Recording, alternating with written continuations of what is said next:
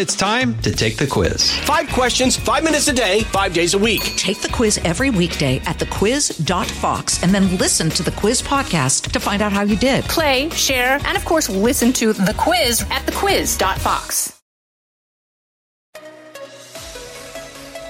Now, from the most powerful city in the world, a new generation of conservative talk. Fair, fresh, fun. It's the Guy Benson Show with Guy Benson.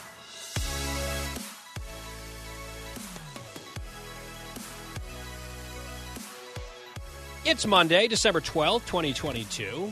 Brand new broadcast week here on The Guy Benson Show, and I'm so happy to have you all here with me between 3 and 6 p.m. Eastern Time every weekday, and then around the clock on demand on our free podcast.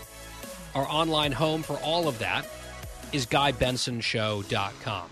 For the podcast, you can also go to FoxNewsPodcasts.com or wherever you get your podcasts. I'm political editor at townhall.com, a Fox News contributor. I'll be on special report tonight in the 6 p.m. hour. That's on Fox News Channel. Brett Baier and the whole crew. Looking forward to that. Here is our lineup on today's radio program. Michelle Tafoya making her debut on the radio show. Can't wait to have her. Longtime fan of hers on the sports side of things. Sports journalist, sideline reporter for many years most associated, I would say, with the NFL. She has since sort of stepped away from the sports scene, wading much more into culture and politics. Looking forward to bringing her on and asking her opinion on a number of issues, including this Brittney Griner swap. In the next hour, Dr. Marty Makary is back on COVID. He's got a new piece out today about long COVID. We'll also ask him about some of the censorship involving true things factual information about the pandemic during the pandemic on Twitter, which we're learning about in the Twitter files. Another topic that we will tackle with Byron York in our middle hour. He will be here on that and more. And then finally, I want to just make a note of this, and I'll be promoting it a few times today. In our last hour, the happy hour, 5 to 6 p.m., we do a lot of different things on this show. We give you some different looks, different sounds. This 5 p.m. Eastern hour today, our last hour, is going to be unique. I don't think we've ever done an hour like this. There's a woman named Laura Osnes who was, for years, a huge star on Broadway, leading roles. She was being feted all around town. And then she did not make a big deal out of it, but she had declined to immediately go get a COVID vaccine, and her whole career and life in New York just collapsed almost immediately. And she is now emerging, creating some new music, telling her story publicly this way for the first time. And so we will talk about that. I think it's been tough on her and her husband, but also they are lovely people. And we might try to get a little bit of her singing on the show. We don't really do a lot of live musical performances here on the show, but today could be an exception. That's in our final hour. So, so much to get to as we are underway on this Monday. Thank you all so very much for listening. I want to start with a story that's maybe slightly off the beaten path a little bit when it comes to politics, but it involves a story that we have been tracking on and off now for a couple of years. Many of you are well aware of the absolute obsession on the left within the Democratic Party and within the media, because they're typically all, for the most part, on the same team, pulling for the same outcomes, hating the same people. There was this obsession, and still is, frankly, with the governor of Florida, Ron DeSantis. I've made the point many times, and I'm sure I'll make it again, that it is beyond obvious how much they fear him politically. They have been on a mission almost really since the moment he won in an upset in 2018. He was supposed to lose. The polling showed him down. They were all excited about Andrew Gillum, the Democrat. Like, oh, he's a person of color. He's going to make history. He's a socialist. We love all of these things. Well, Gillum lost. DeSantis won barely by 0.4% in 2018. And then four years later, I think we all saw precisely why they fear him politically as acutely as they do, as he improved that victory margin this past November by 19 percentage points, winning by close to 20 points in the state of Florida, which is still just like a mind bending thing to say. Just doesn't happen there, but now it has. By the way, Andrew Gillum, you can Google what he's been up to since losing that race. And I think in many ways, Florida dodged a bullet. And they got very different leadership than they would have otherwise. And DeSantis has parlayed that to one of the most dramatic and impressive political victories I've ever seen in covering politics. Now, why am I talking about all of this? The media, acting as the attack dog, as they so often do, for the Democrats, just taking their talking points and their narratives and running with them and trying to enforce them, coming after Republicans. It's what they do. It's not unique to Florida, not unique to DeSantis, but they really focused on him hard, I think, because of the perceived potential threat. All right, let's home in on this future threat to our power and try to sort of kill his career in the cradle now that he has achieved this higher office. This was back in 2018. So it has been nonstop. And so many of those attacks and assaults on his credibility, on his integrity, on his governance, on his policy decisions, it's just like never ending. And they would come after him, often in an underinformed, half baked kind of way. And he, for the most part, would just run circles around them because he's a lot smarter than they are and he anticipates the attacks. He's prepared with knowledge. And he, for the most part, treats the mainstream media as the opposition, which is, in fairness, by and large, what they are in practice. So, in the process of getting their rear ends handed to them over and over again and embarrassed, the 60 Minutes episode really comes to mind as sort of paradigmatic of all of this one of the humiliations that we saw over and over again was someone making some sort of outlandish claim about DeSantis or Florida or his administration. And then because it fit a certain narrative that people wanted to believe, they would all just together stampede toward that storyline or toward that allegation, and it would be all over the place. And then it took some aggressive response from the DeSantis camp and others to correct the record. And it was just like a pattern. Over and over again, this would happen. One of the people who I think really represents this phenomenon is a woman called Rebecca Jones. You might remember her, that name right might ring a bell. Rebecca Jones was this woman who claimed to be this, what, data scientist or whatever in Florida who she says was ordered to manipulate the COVID data. And she said, I'm a whistleblower and look at my bravery. I am proving that Florida is lying about their COVID pandemic outcomes, which, of course, the media and the Democrats wanted to believe so badly. They needed Florida to be uniquely terrible because they couldn't allow DeSantis's leadership to be a success. The fact that he had done the research, done the homework, read the data, they couldn't abide that the lockdowns and the restrictions and the mandates from people like Andrew Cuomo and Gavin Newsom had to be correct. And the alternative approach from guys like DeSantis had to be wrong. So when the data wasn't actually going along with their little story, they were willing to latch on to anything that might have helped confirm, quote unquote, what they wanted to believe all along. And Rebecca Jones served them up on a platter a story that was catnip for them. They're manipulating the data. They're lying about the data. They're forcing us to change it. I know because I'm on the inside, and now I'm being harassed and retaliated against. And they came to my house with a SWAT team and pointed guns at my children, and I'm a victim, and all this stuff. She was out there saying a lot of very dramatic things, making a bunch of allegations, presenting herself as some sort of martyr. And she built quite a grift on this whole posture. A very dramatic grift. And a bunch of people played into it, played along with it, wanted it to be true, put her on television, amplified her claims. And as we've established multiple times over on this show, including in several interviews with Charles Cooke at National Review, who's really, uh, I think, done yeoman's work on this. It's just a giant pack of lies. This Rebecca Jones character is a liar, a kook, a conspiracy theorist, and a criminal. So she's a great whistleblowing source who discredits DeSantis, except for all of those things that she just lies about it all. And for a long time, a lot of people were complicit in her grift, in her lies, including prominent journalists, major Democrats in the state of Florida. They just shared this stuff credulously. Now, she's got all sorts of issues.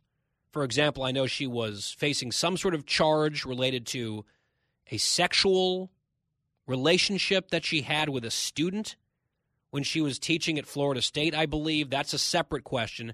There was also this charge, this criminal matter, of her illegally accessing computer data and personal data down in Florida, basically getting disallowed access that she was not allowed to have and using it and abusing it for her own purposes, which was a felony. And of course, you know, she's claimed everything is uh, a witch hunt against her and everyone else is lying. And by the way, Charles Cooke and his pieces that he's written, it's defamatory. She's going to sue him. Spoiler alert, she never did because he was just telling the truth.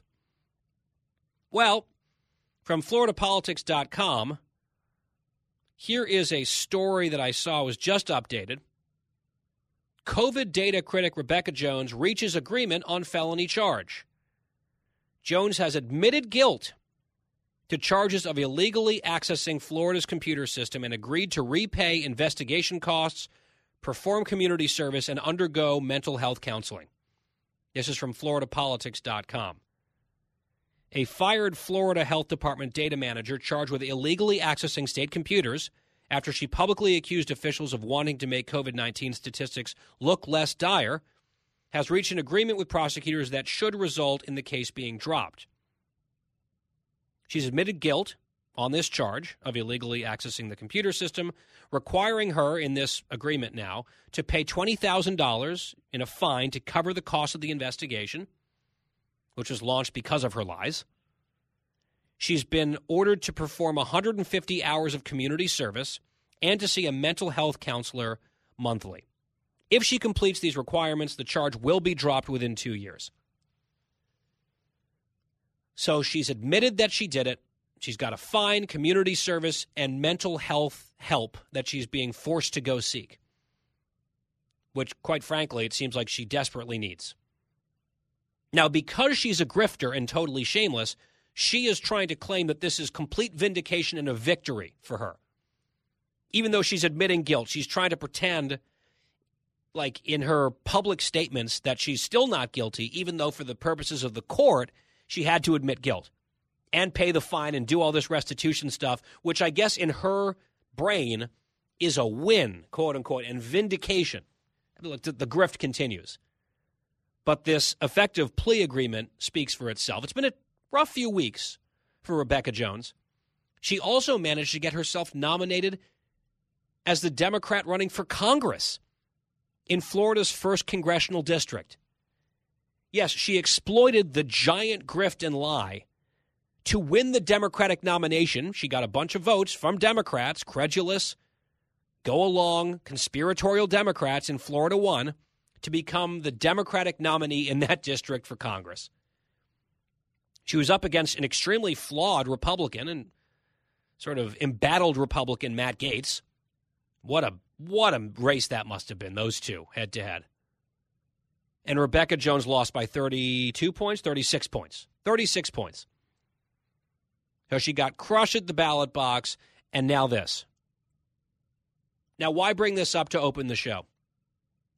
Because there has to be some accountability when people latch onto folks who turn out to be total, inveterate, serial liars for partisan reasons and narratives, like Michael Avenatti comes to mind. He was all over TV, MSNBC and CNN. He basically had shows there, how often he was on. Remember, people say, oh, he might run for president. Very serious, might run for president. I think that was Stelter. Ana Navarro at The View said something like he's, she had some very weird thing to say about him, like nominating him for sainthood or something. Oh, he was just recently sentenced to 14 years in prison. He's been accused of a bunch of different crimes and now convicted of some of them. So there goes that resistance hero. Here's Rebecca Jones, totally discredited, but people treated her like she was credible and serious because they just wanted to believe. DeSantis had to be bad, so someone making things up about him had to be good, had to be credible. Look at this courageous whistleblower. Well, how how'd that work out? How'd it work out for her? How'd it work out for them? And how'd it work out for Ron DeSantis, who just won re-election by almost 20 points? I guess that's the accountability.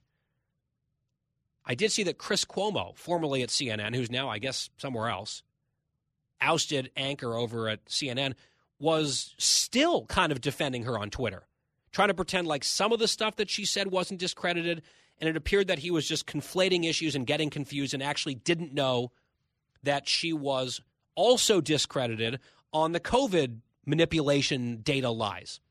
Just all falsehoods all the way down with this woman. But I guess Chris Cuomo is still invested in enough of the narrative that he's willing to embarrass himself publicly by half defending her to this day. Kind of amazing. I would say he should feel some shame for this, but I'm not sure if some folks in that family are capable of it. I mean, look at the older brother for crying out loud. So, so ends, at least for now, this chapter in the Rebecca Jones saga. It should be a cautionary tale for some folks. Maybe it will be, maybe it won't, but that's the resolution.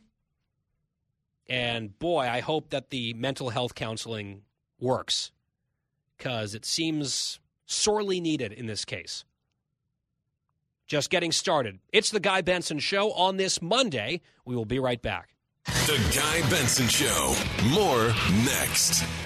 Hey, folks, it's your man, Keyshawn Johnson, here to talk about Angie, formerly known as Angie's List, your go to home services. Marketplace for getting all your jobs done well. Now, you might be wondering, what exactly is Angie?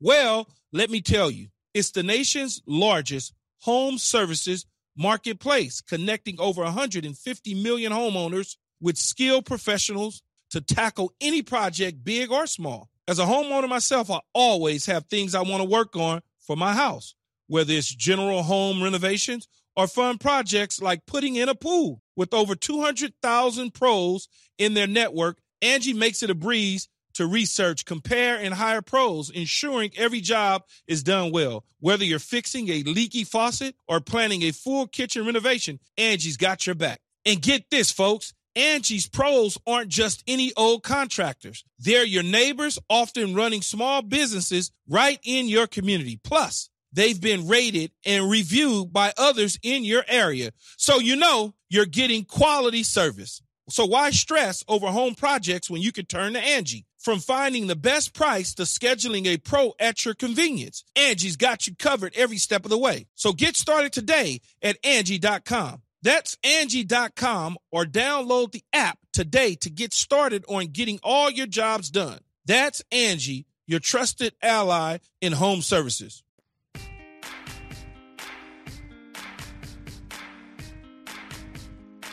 I'm Guy Benson. I saw this headline in the New York Post and had to chuckle. It's about Sam Bankman Fried, the disgraced FTX CEO, like this crypto guy who just like burned up billions of dollars or whatever it was, just disappeared. I should point out that he's a Democratic mega donor as well, or he was, which is maybe why a lot of Democrats were happy to look the other way. Well, the headline is Sam Bankman Fried to testify before Congress remotely because he's, quote, quite overbooked. He's at some patios overseas, I think in the Bahamas. He's been doing all these interviews from this luxury place where he lives with whatever this uh, remains of his ill gotten fortune, doing a ton of media interviews, some of them treating him bizarrely well and nicely like way more polite than they are with like your average Republican lawmaker. And Congress wants to bring him up and grill him in person in D.C. and he just oh he's too busy, guys. He's going to hang out in the Bahamas. He's just so overbooked. Plus, he said he's worried about the paparazzi being too much. just absolutely shameless. Michelle Tafoya coming up next. Guy Benson Show.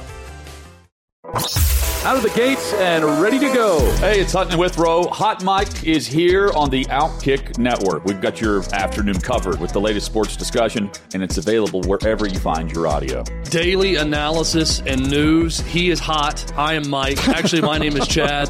His name is Jonathan, but you get the picture. We're going to bring it every single day. Whatever you want to call us, we'll respond to. We just want you to respond to what we're dishing out every day. And while you're here, we hope you subscribe to the podcast, like, subscribe, and share. Talking about the issues you care about. Guy Benson. We're back. It's the Guy Benson Show. GuyBensonShow.com is our website. Our podcast is free after the show is over every day, on demand, no charge to you. With us now for the first time on this program, very excited, is Michelle Tafoya, former NFL sideline reporter. Many years. I watched her season after season, and now she is host of the podcast Sideline Sanity, which I was honored to join. We love it. That was a couple months ago. And Michelle, it is great to have you here. It is so nice to be with you. I'm I'm thrilled. Before we get into some of the news of the day, just for our audience, some folks who might not be familiar with your career and career trajectory, just give us the broad strokes of your background and how you ended up sort of in a new media space recently. Yeah, well, I was a sports fan growing up, and I married my loves of broadcasting and sports, and just really fought and fought and worked really hard to to climb up the the rungs of the ladder of sportscasting. And I wound up with the greatest job. I was uh, ultimately the sideline reporter on Sunday Night Football. Uh, enjoyed spectacular seasons there. Monday Night Football before that, the NBA, the Olympics. I've done a lot of different things, and uh, I mean, truly, I was. It was just an honor and a privilege, and and uh, you know, one that I worked very hard for. But um, I, ultimately, I got to this point where I thought I, I have so much more to say, and if I'm going to say it, I could I could court a little controversy to the number one show on television, Sunday Night Football, and that wouldn't be really in anyone's best interest. So ultimately, I just chose to leave so that I could speak more on some of the issues I'm more passionate about these days. Were they just sort of stunned when you were like, "Thank you, but no, thank you. It's been real. It's been amazing, but I'm going to go do something else." They're like, "Wait, what? This is this is Sunday Night Football. What are you talking about?" I know. I know. The first time I gave notice, because I gave notice way back in 2018, I said, okay, next year's going to be my last year. And yes, my producer, Fred Gaudelli, sat across from me and said, I was not expecting this. But they, they, you know, look, I'm really close to the, my crew, Al and Chris and Fred and all of them, Drew Esocoff, our director, and I felt like um, we always had these really fun debates in the car. Not all, not all of them were fun, but and they knew where I stood and I, I said to them ultimately, you know, I just I gotta I gotta do more stuff. I gotta speak my mind about these other things. And I respected the fact that um, I could I really just would be a distraction to Sunday night football if I stayed on there and did that. So they had plenty of plenty of notice. Uh, you know, the COVID and then the the Super Bowl sort of strung out my stay there. I hung in there till this last Super Bowl, but um, and, and when I say I hung in there, that's kind of silly to say because it's not like it was terrible. It was great. It was the greatest job ever. But um, yeah, I think I, there was one point where a couple of them said, "You know, you're crazy. Don't you know that? You're just absolutely crazy to be doing this." And maybe I am, maybe I was, but I don't yeah. care. I feel so much more liberated now. Well, you know, you know that I'm not the biggest NFL fan. I watch, of course. I'm I'm more of a college football guy, but to me, the gold standard is Sunday Night Football in terms of just like the production, start to finish, the little details. It's just a, a fabulous production every week, and some of the best in the business. And it raised my eyebrows when you stepped away from that. Do you think? And I promise we'll get to news of the day, but I'm just fascinated by this. Do you think that if your outspokenness had been on the other end of the spectrum, if you were more progressive and more inclined toward Democrats and the various, you know, culturally popular or salient things that the left is always up to, if you were in that vein in terms of your beliefs and your worldview, would there have been that conflict or would they have been happy to have you, you know, on the Sunday night football train and doing that stuff? is it because you're a conservative, or did they want to keep politics maybe more out of it entirely? I just wonder what you think of that. Yeah, you know what? I honestly think they wanted to keep politics out of it entirely. They saw what politics was doing to the NFL. They saw ratings decline when the the anthem issues were going on, Yep. and quite frankly, Bob Costas, who is an iconic sportscaster and a Hall of Famer, had been hosting our pregame and halftime, and did a couple of um, essays, if you will. One in particular that mentioned gun control, Yep, and guns. he had death I remember threats. that one. So- yeah so i mean that was on the other side and you know it, it was a major distraction for the network e- even though it was trending left so I, I do know that it was just trying to keep it all out of it look people tune into sports to be entertained to have some fun and not uh, you know i think for the most part people just want their politics left out of it Yep, I am. I'm raising my hand because you know I steeped in politics. I marinate in this stuff all the time for work, and when I tune into sports, I want to just have that escapism. Which is not to say they can't ever say anything. The athletes aren't entitled to their opinions or anything like that. I just feel like it's the aggressive shoving of politics down the viewers' throats that really bothered a lot of people, myself included. And I do get the sense, and I wonder if you agree with this or not, Michelle. uh, Maybe I'm imagining it maybe not. It feels like in the limited NFL that I have been watching in the last couple seasons, that there has been a move back towards just sticking with sports. It felt like the politics may have hit a high point or a zenith a couple years ago. It doesn't really feel as political anymore to me. Are you getting the same sense, or am I missing it because I'm not watching it as much, or I'm watching, you know, the red zone whip around, so I'm not, you know, Right. following the storylines and stuff. No, I think you're right. And uh, one of the examples I like to use is I was watching a Buffalo uh, New England Patriots game a couple weeks ago. And now the Bills, if you look at an NFL helmet, on the back there's a little kind of strip that's right above the player's neck, just at the bottom of the helmet. And for the Patriots, that little strip said the Patriots. And for the Bills, each player chose, you know, choose love, stop hate, end racism, or create change, whatever their phrase was. And I remember watching this because for a while every team was was using those those sta- and you can see it in the end zones. Stop hate. You know, there's a lot of those those phrases. Yeah, they, the I actually I saw that know. yesterday. I was I was mostly averting my eyes from the Giants' destruction at the hands of the Eagles in the Meadowlands, but they had some end racism things up there. I was like, I agree. Let's end racism and end this game. Yeah. Okay. so, but I found myself thinking, I'm. I look. You can say whatever you want on the back of your helmet. I don't care, but it's kind of. I I find it kind of amusing now to watch these players, you know, dusting each other up, tackling, just throwing each other to gr- to the ground, and these hard hits, and then the back of their helmet says, you know, choose love. It's Yeah, love it's kind of- wins. it's fun. Love wins. It kind of makes me uh, chuckle a little bit, but I have noticed that a few teams have gone back to just having like the Patriots on the back of their helmets, and I think I Yeah, think the that's team what name. I think. Fa- yeah, fans just want to cheer for their teams and and their favorite players. Michelle Tafoya, you said you've done a lot of coverage all around the world, all around the country, various sports. You mentioned the Olympics. Did you ever cover a World Cup? No, I have not. Are you following the World Cup at all this year? I, I am. I am. I, I find this one to be. I think we got a little sucked in by Team USA, and they, you know, they actually advanced the. They actually made the World Cup, and I think they were fun to cheer for. And so now it's gotten kind of fun to look at these different. There's some superstar players, um, but there have been some weird stuff going on, and it's uh, Yeah. it's it's it's it, you know, look, I've covered Olympic Games in places where Olympic Games probably shouldn't be. We've seen them in Beijing more than once. We've seen mm-hmm. them in Russia. We've seen countries get access to these, and, and some people call it sports washing, rather than you know that they're trying to hide their sins behind the the blanket of sports, and you know so this this World Cup just got very very interesting with the death of a journalist and then the death of a photojournalist like within 24 hours. Yeah, I'm thinking to that's a very. Go ahead. It's weird, isn't it? No, it's it's weird. very weird. It's very weird because the the whole hosting by Qatar of these games. There have been all sorts of allegations about corruption at FIFA. That's nothing new.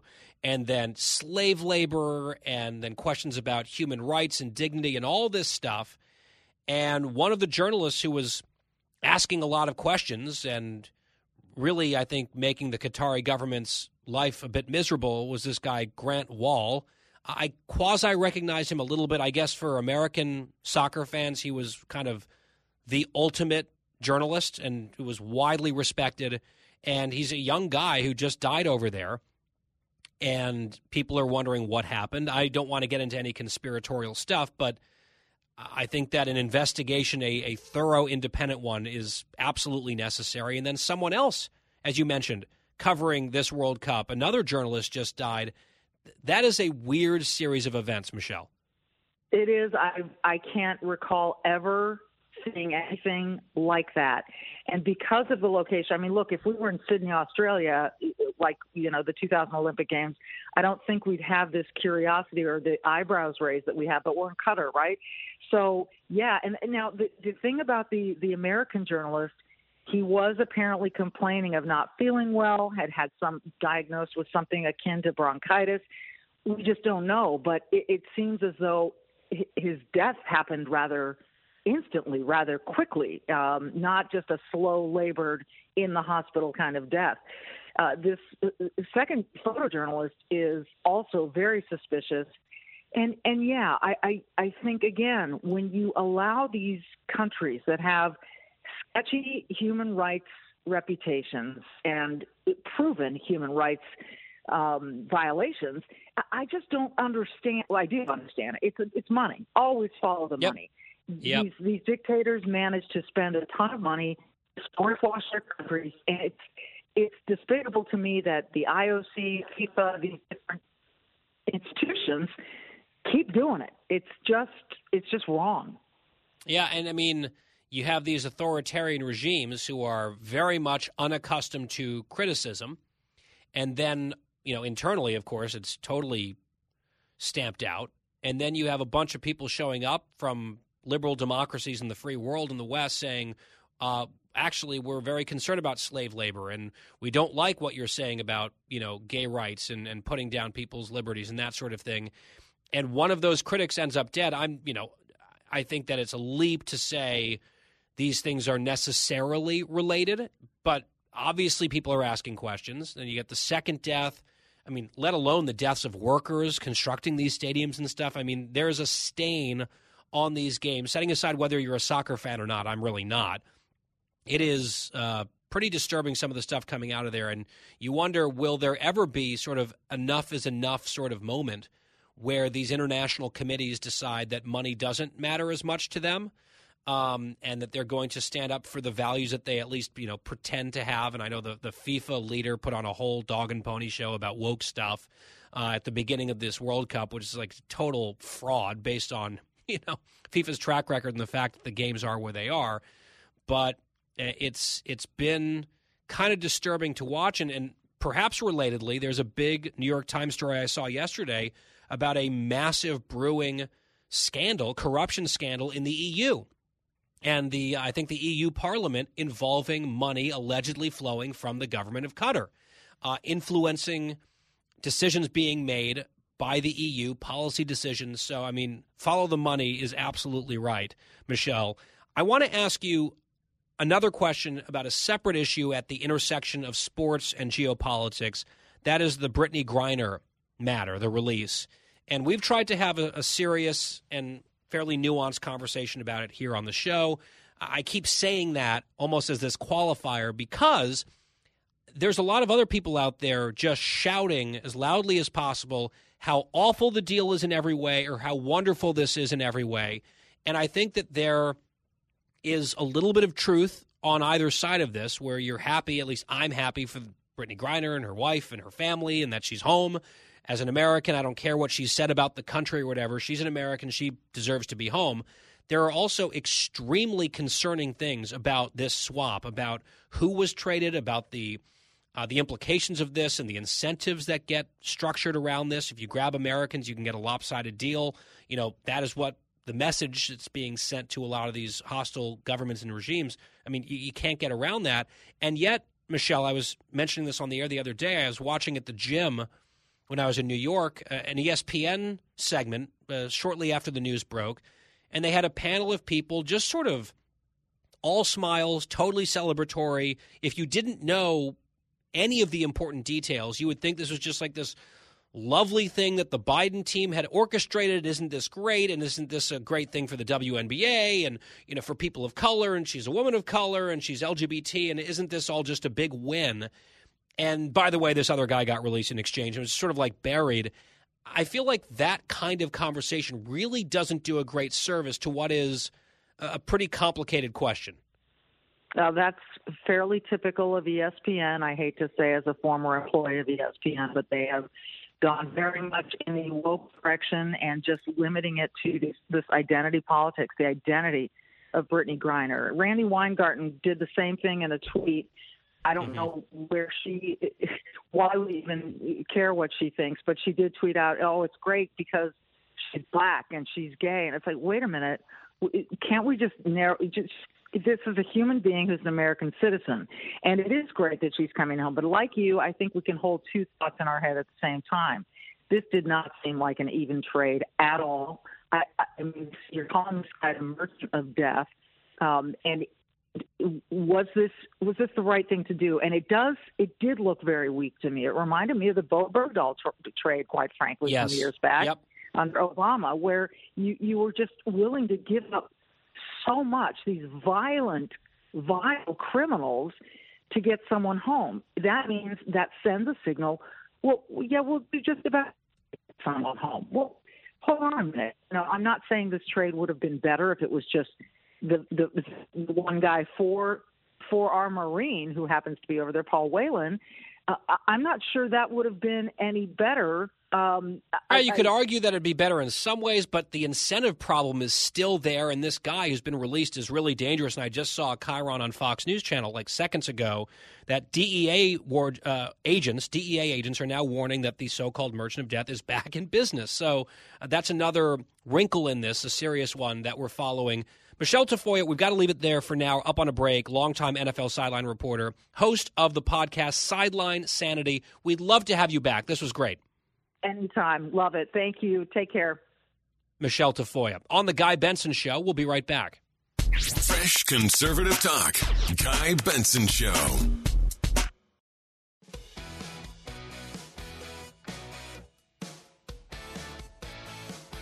Still to come on The Guy Benson Show, Dr. Marty Makary in the next hour, along with Byron York.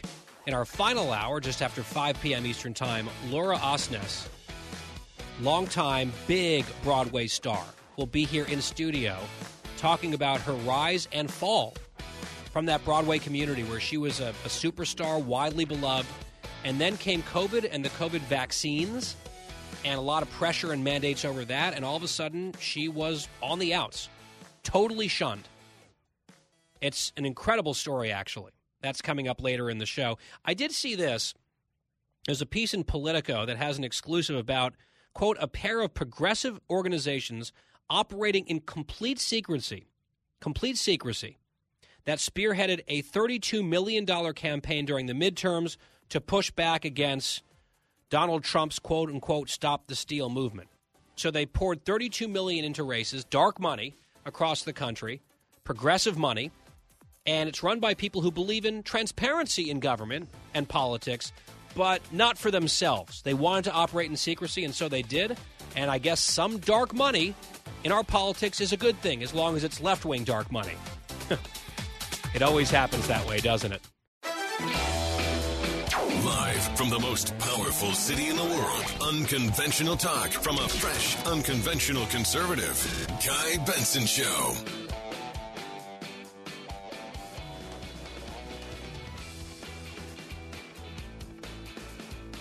Diving into a brand new hour here on The Guy Benson Show. Thanks for listening. GuyBensonShow.com is our website. All the content and info you need right there. Podcast is free on demand after the show's over every single day. Catch me tonight on Special Report, the 6 p.m. hour Eastern. That's on Fox News Channel. I'll be on the panel this evening. Fox News Alert as we begin our second of three hours, with the Dow soaring today 528 points at the close, finishing up at 34,004. And this market update is sponsored by Americans for Prosperity, committed to empowering every American to realize their American dream as champions of policies that expand freedom and opportunity. Find out more at americansforprosperity.org. I am very proud to partner with AFP. With that, let's get to Dr. Marty Makary, Fox News contributor, surgeon, and professor of health policy at Johns Hopkins, author of The Price We Pay. And, Doctor, it's great to have you back here. Good to be with you, Guy. Before we get into some of these uh, COVID related topics, this one, of course, has some relevance to that, but I would like to get your reaction to the revelation in the Twitter files, which we'll be talking about later this hour with Byron York, that Dr. Jay Bhattacharya, I'm not sure if I'm exactly getting his name right from Stanford, that he was basically blacklisted, suppressed. His, what turned out to be correct guidance on COVID, was a lot harder for people to find than it should have been by design under the old regime at Twitter. Just your overall response to, I think, uh, something that a lot of us suspected, but now we've got some confirmation and evidence. Well, first of all, Dr. Jay Bhattacharya is a very good friend of mine, and I very much have respected his views on COVID, even when I haven't been totally aligned with them. He is a highly respected physician, and I know him extremely well. He's not bitter, he's not angry at Twitter for the way he was treated. He's just very upset that children paid the price of Twitter censorship because he was an advocate for schools to be open, mm-hmm. for kids to be able to live their lives. And he fought for a population that does not have a lobby or a right to vote. And that is why he's extremely sad to learn about the censorship of Twitter of his advocacy work. And I think what the the folks who would defend this, the apologists of the old way of doing things at Twitter would say, well, the scientific consensus was X, Y, and Z. And so people who were involved, like he was in, you know, the, the declaration that he signed and saying, let's hold our horses on some of this, especially on schools and kids, uh, they were sort of fringe or outside the mainstream. It almost becomes like a self fulfilling prophecy where if people say, well, if you disagree with this consensus, you're fringe and therefore you shouldn't be heard from, it almost is like creating the justification to put those views out on the fringe, even if they should absolutely be central parts of the conversation? well, look, if we follow the group think, and when you're a doctor, the sad thing is you know that a lot of doctors aren't not reading the studies and thinking critically. They're just going along with the consensus. And that's scary. When you talk about the human rights violation during most of COVID of not allowing people to visit their dying loved ones in the ICU, one of the most cruel things that all the hospitals were doing 100% groupthink, 100% wrong. There was no reason a teenager can't go in to say goodbye to their dying mother. And yet every hospital did it. So groupthink is dangerous. But if we start banning and censoring other ideas beyond the groupthink, we wouldn't have Galileo, we wouldn't have Einstein. Hippocrates would probably be, you know, in jail or have his license suspended by the state of California's new law.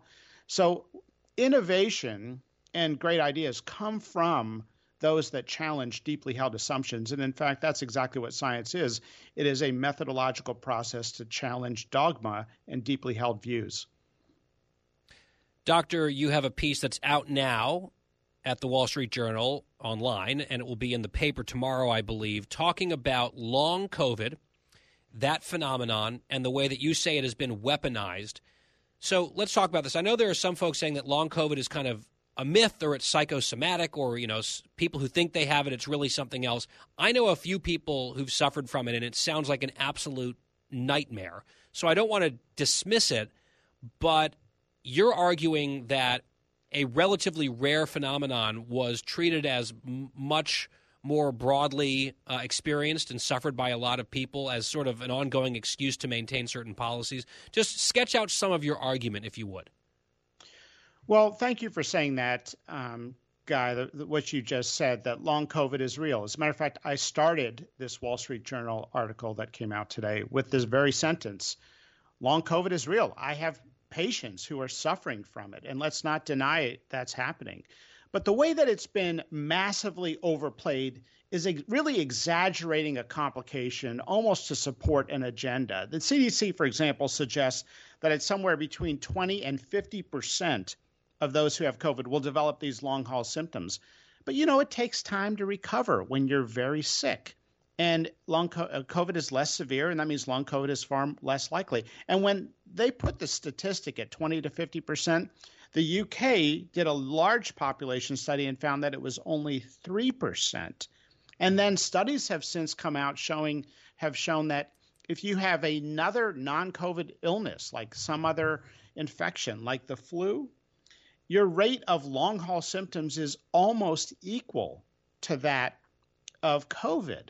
So it's it's not specific to COVID. It happens after a lot of infections. Now, there are hallmark unique findings with COVID, like loss of smell and the brain fog symptom is more common with COVID. But let's put things in perspective. The government has spent $1.2 billion from the NIH on long COVID research, which has which has given us nothing. The return on investment has been zero for these people suffering with it. But the hospitals and clinics and MRI centers and lab tests are making a killing from this new long COVID industrial complex. So we need to put things in perspective. And, and honestly, after all the public trust that's been lost with the CDC, people just need honesty. They just want they want straight talk from doctors. They don't want things like long COVID massively over exaggerated, as the government is doing right now. FDA commissioner even saying that get your bivalent vaccine to prevent long COVID, basically. That's not true. There's no data behind that. Long COVID is, is increasingly rare as population immunity grows. I do want to ask because you know I've now had two shots and two bouts of COVID. Once you've had a bunch of prior immunity, does that maybe not guarantee, but make it much more likely that I'd imagine at some point down the line I'll probably get it again? Uh, that it will be relatively mild because I've already gone through it a few times, or not necessarily? Yes, every with every COVID infection, your future risk should be dulled because your memory B cells and memory T cells do remember that virus and produce antibodies more readily when you get exposed to a future strain. Now, some strains are partially evading immunity, but they're not completely evading immunity. So there is this effect of essentially dumbing down variants. Now, it's not a perfect rule. That is, there's a there is a possibility that it, a new mutation could entirely in, evade immunity, but most experts I, I trust say that's uh, unlikely, and that we're seeing the trend that is common with most viruses. Remember, yeah. there are four coronaviruses that have circulated for decades, and they are already just caused the common cold now. Uh, it's just important to not take exceptions to the rule and try to turn them into something to scare a bunch of people. Like I, I do have one friend who had three COVID shots and then three rounds of COVID, and the third COVID was her worst by far, which is, it happened, but it's also highly unusual. And that goes to your point about long COVID. I know people in my life who have it, and it's awful, but basically everyone in my life has had COVID, and only a tiny fraction of them have had long haul symptoms. So I think perspective uh, is always important, following the data and not narratives for various agendas, and that's one of the reasons why we like to have Dr. Marty Makary on the show, Fox News contributor. Doctor, of course, his piece in the paper tomorrow, out now online at the Wall Street Journal about long COVID. Doctor, always appreciate it. Thank you so much. Thanks so much, Guy. The Guy Benson Show will be right back after this short break. Don't go anywhere.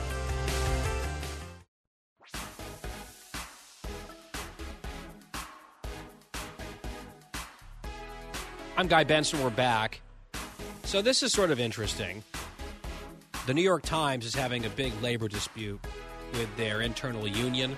I have not followed all the details, but I'm kind of like rooting for injuries type situation. It's the Iran Iraq war. New York Times journalists versus management. It's like, can they both lose and make this as embarrassing and painful as possible?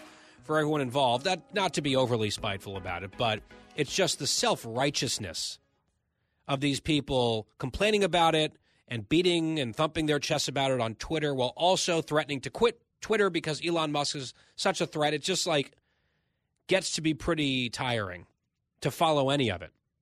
So they had a little walkout, like a little mini strike a few days ago, I believe it was. And it was funny watching all the virtue signaling leftists on social media saying that they were going to stand with them by not going to the Times website or using the Times resources or platforms that day as like a sign of solidarity. But a lot of those same people are obsessed with Wordle, which is owned by the New York Times. So people were agonizing about whether or not they could keep their streak going with Wordle. so some of them, I think, kind of cheated and went and did the Wordle anyway. So they're scabs or whatever uh, the terminology is. So at this walkout, uh, one of the people who spoke and was one of the chief agitators, of course, is this woman, Nicole Hannah-Jones, who seems to me to just be a left wing activist. It's unclear what she does journalism wise. She did the 1619 project that was riddled with errors and criticized by historians, and she spent a lot of time on social media agitating against her critics who were interested in actual facts. And even though she is, I guess, on the payroll of the New York Times, a number of people have been pointing out she doesn't really produce much journalism for them. In fact, it looks like her last byline at the Times was more than a year ago, which seems like a pretty nice gig. I don't know how much money she makes. But if she's getting paid from the Times while not doing anything for a year, at least in terms of producing content, and look, I, am someone who produces three hours of radio content plus television content plus one or two pieces every day at townhall.com. You know, I feel like content creation is a very important job when it comes to content creators who get paid for that. But I don't know. Maybe that is just sort of, you know, white supremacy or something like that. Uh, you'd have to ask her. But Nicole Hannah-Jones spoke at this rally. So this is what management, I guess, is paying her to do, is to fulminate against them and she was talking about how hard it is. She was standing next to an inflatable rat, which is what they do sometimes in these uh, these union picket events. She said, "I know what it's like to work at a newspaper and not make enough to pay your bills. I worked two jobs until I was 30. I was a reporter, then I sold mattresses at night. Can you imagine buying a mattress from her by the way? She's like, "All these mattresses are a little white."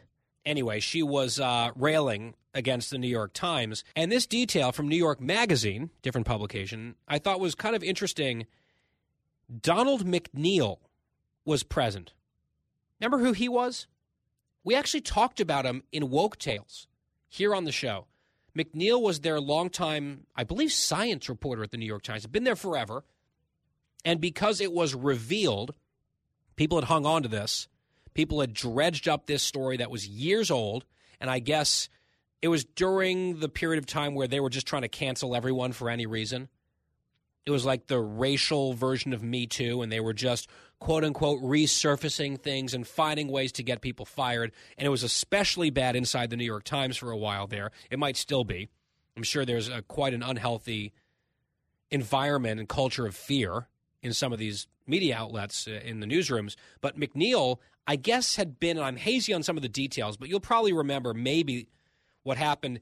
He was on some bougie trip for rich high school students, I believe in South America.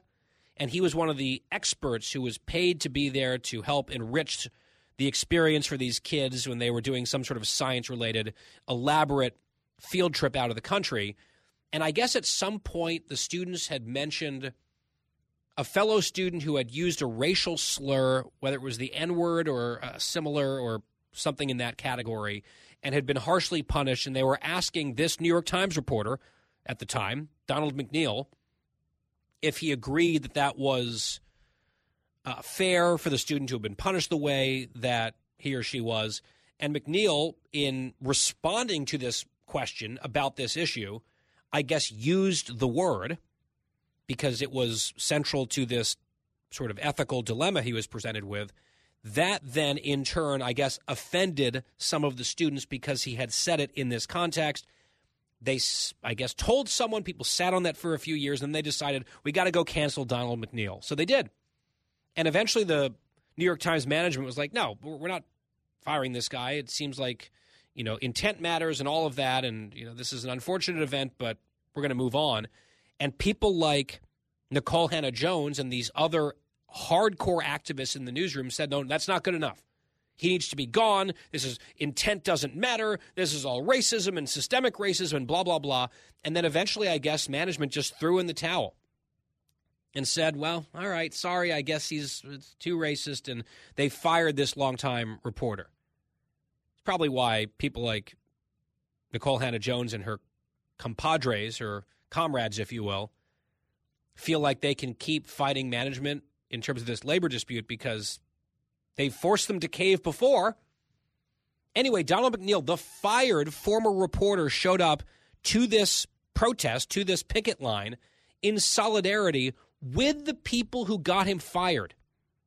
He was wearing an old union t shirt. This is how much of a union dude he was, I guess, and a brown leather coat, and was just like, hey, you know, I'm here. And he was ousted from the paper. Ms. Hannah Jones specifically had played a role in the ouster, but he stood there nodding along as she spoke. And he was quoted saying, I thought she was great. I, is this woke penance? Is he trying to sort of build back some goodwill with the mob to have another chance to do his job? And then just walk on eggshells for the rest of his life that he doesn't defend them somehow because he's like out there basically applauding this person who is part of the mob that took his livelihood away and a big part of his identity over some nonsense. And there he is being like, "Yeah, no, I thought she was great." Dude, have some self-respect. What a strange and fascinating little ecosystem it must be to be burrowed that deep into this like through the looking glass woke world.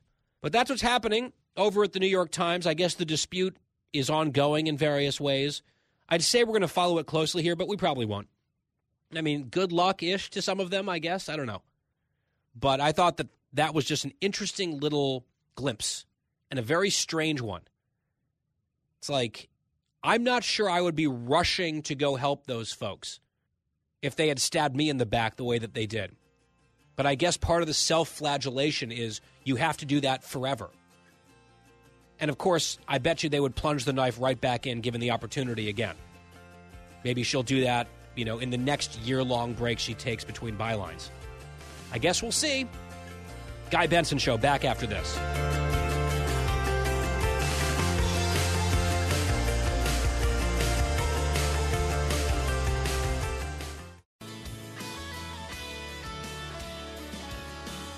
You're listening to a new generation of talk. Guy Benson. Halfway through today's show, new broadcast week on The Guy Benson Show. Thank you very much for tuning in. GuyBensonShow.com is our website. Podcast is always free. With us now, Byron York, Chief Political Correspondent at the Washington Examiner and a Fox News contributor. Byron, welcome back to the show. Hi, Guy. Good to be here. All right, let's talk about the Twitter files. Some more developments today. Bari Weiss tweeting out a series of internal documents that she has pored over involving the suspension of Donald Trump from Twitter. And it sort of is of a piece with a lot of the other things that we're discovering, where it just kind of looks like a lot of the people in the previous regime running the show at Twitter were willing to just apply or misapply standards selectively based on sort of their capricious political whims or what they felt in their gut might be right at the moment. It just didn't really feel like anything was terribly consistent and applied that way, which is, I would say, precisely what a lot of the critics have been alleging now for years. Yeah, I think that's exactly what we're seeing now. In in the specific case of Trump, uh, it was clear from some of the earlier um, uh, tweet threads that we've had about this uh, is that there were people inside Twitter who were just itching to ban Trump. They wanted to ban him long before January 6th. January 6th happens, it creates far more momentum uh, for this to happen. Now, still, uh, they need a reason. Uh, and on the, uh, let's see, I guess on January 8th, tw- uh, Trump tweets out, um, that he is not going to attend the inauguration. I mean, it's it's a, it's just a completely informative tweet. Quote to all those who have asked, I will not be going to the inauguration on January 20th. Well, people inside Twitter are saying, well, you know, this is not a violation of anything. He's just kind of making a scheduling announcement. It's it's very newsworthy, by the way, that a president would not attend the uh, inauguration of his successor, but they just mm-hmm. want to ban him anyway, so they do. Um, and I, I think what it shows is, is what you were saying, which is there there are things that they want to do. Uh, they create a set of rules that mostly allow them to do that, and if the rules don't allow them to do it, they just do it anyway. Yeah, they try to find technicalities, and even when they can't, they're just like, well, never mind. And look, I have been extremely vociferously critical of Donald Trump and January 6th and a lot of the incitement and lying that led up to that day. I put a lot of that on him. I haven't shied away from that criticism. But if you're going to be dropping the ban hammer on certain people and not others, including horrible despots around the world, there needs to be some rhyme or reason to it. And part of what I think is frustrating about this, Byron, is they actually had certain rules in place where it was like five strikes and you're out and Trump hadn't gotten to the point where he would have been eligible for the permanent suspension or the ban. And they just kind of decided amongst themselves, even while admitting in some of these email threads or correspondence, like, hey, uh, this doesn't really quite count as that. He hasn't done X, Y, and Z. And then at some point, they're just like, oh, well, down comes the boom anyway, and he's out. And it's like, well, what's the point of having rules if they're kind of fake to begin with, and ultimately you want to do something so badly you're going to go forward with it anyway, it really vitiates the whole purpose of having rules in terms of service if they don't really mean anything when push comes to shove. And this is what they'd wanted to do anyway. Now, I should say, you know, that on December 19th, 2020, uh, Trump is, you know, tweeting that uh, it's absolutely impossible to believe that he did not win the 2020 election. All the evidence, overwhelming evidence, shows that he wins the 2020 election. There's going to be a big protest in D.C. on January 6th. Be there, will be wild. So he uses Twitter to promote the protest on January 6th. He doesn't say we're going to storm the Capitol on January 6th, but he uses it mm-hmm. to promote um, the the protest. So you know maybe Twitter and to repeat the lie, by the that. way, that he won the election and say all the evidence shows that he won the well, election. Yeah. That's not yeah. true. But you know, on the other hand, uh, Bari Weiss points out the way Twitter has dealt with other world leaders. Uh, for example, she quotes a tweet in June eight, uh, 2018 of uh, Ayatollah Khamenei in, in Iran saying, quote, Israel is a malignant cancerous tumor in the West Asian region that has to be removed and eradicated. It is possible and it will happen. So they they didn't delete the tweet. Yeah. They didn't ban the Ayatollah. Um, and so you, you look at the standards that they, or the lack of standards that they have, or the differing standards that they have, and uh, it, it's very clear that they're obsessed with Trump in this period, uh, and they just want to get him. And it doesn't matter if it's him tweeting about domestic politics in a way that they don't like, or is a lie, or is dishonest. They were going to really scrutinize that carefully because they're fellow tribal leftists were all very angry about it, so they were focused on that. But you could have this other leader, as you point out, basically talking about the need for ethnic cleansing or genocide and wiping a nation state off the face of the earth that happens to be the one Jewish state in the world. And it's just sort of like, ah, that's that's a shame. And I guess it didn't rise to the level of outrage for them to take any sort of major action. It's that kind of double standard, or I think to your point, lack of any real standard that drives a lot of people up the wall, even if they're not huge Trump fans, myself included. I think this was not fair. I think it's a terrible look for Twitter. It is kind of what we expected the case was all along, but they denied it. That's the other thing, Byron. There were all these allegations and then hardcore denials. No, that's not true. And then a lot of the people who were just stenographers for Twitter saying this is a conspiracy theory from conservatives. None of this is true. Their new standard seems to be, oh, well, we all sort of knew this was true, but technically the term wasn't shadow banning, so that wasn't really happening, even though in practice there was shadow banning. It just seems like the goalposts are flying around to the point that it's like head spinning. I don't even know. It's hard to keep track of people's new standards and changing rules for this stuff, uh, which is almost like an appropriate homage to the old Twitter regime, actually. Some of this is coming so fast that uh, the revelations are coming so fast. I mean, it's hard to really um, to process them, and it'll just we'll just need more time to do it because the what we've learned just so far about Twitter's regular meetings with the FBI and the uh, Department of Homeland Security and other elements of the U.S. national security, law enforcement, and intelligence world uh, is really troubling, um, and it it needs a lot of investigation. Mm-hmm. Uh, was the FBI, for example, which is forbidden from, say. Uh, uh, uh, uh, canceling a publication or pulling something out of publication. They're forbidden by the First Amendment from doing that. Or they're just getting Twitter to do it instead, which is not forbidden by the First Amendment from doing it. Um, there's there's just so much to learn, and it's and it's all been coming really really fast. And frankly, since Elon Musk has insisted that this stuff come out on Twitter, it's coming out in a kind of a piecemeal, tweet sized way that's a little harder to make a, a sustained case than it is. This is long form journalism coming out on Twitter, which is difficult.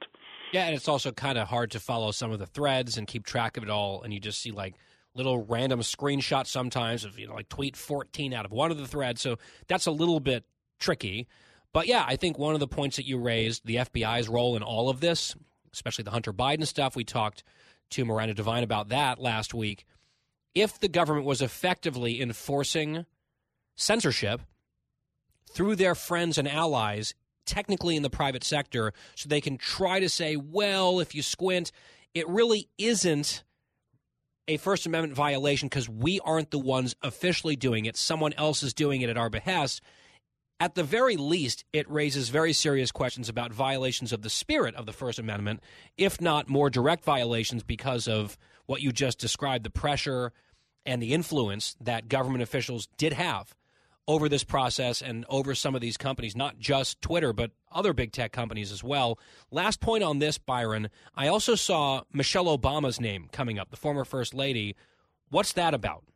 Well, uh, the former First Lady released a statement, which she released on Twitter. It was kind of a longer statement, uh, which uh, she tweeted out on the on January 8th, and she basically said, without saying Donald Trump's name, please ban him from Twitter. We need to ban these voices. They're attacking our democracy, et cetera.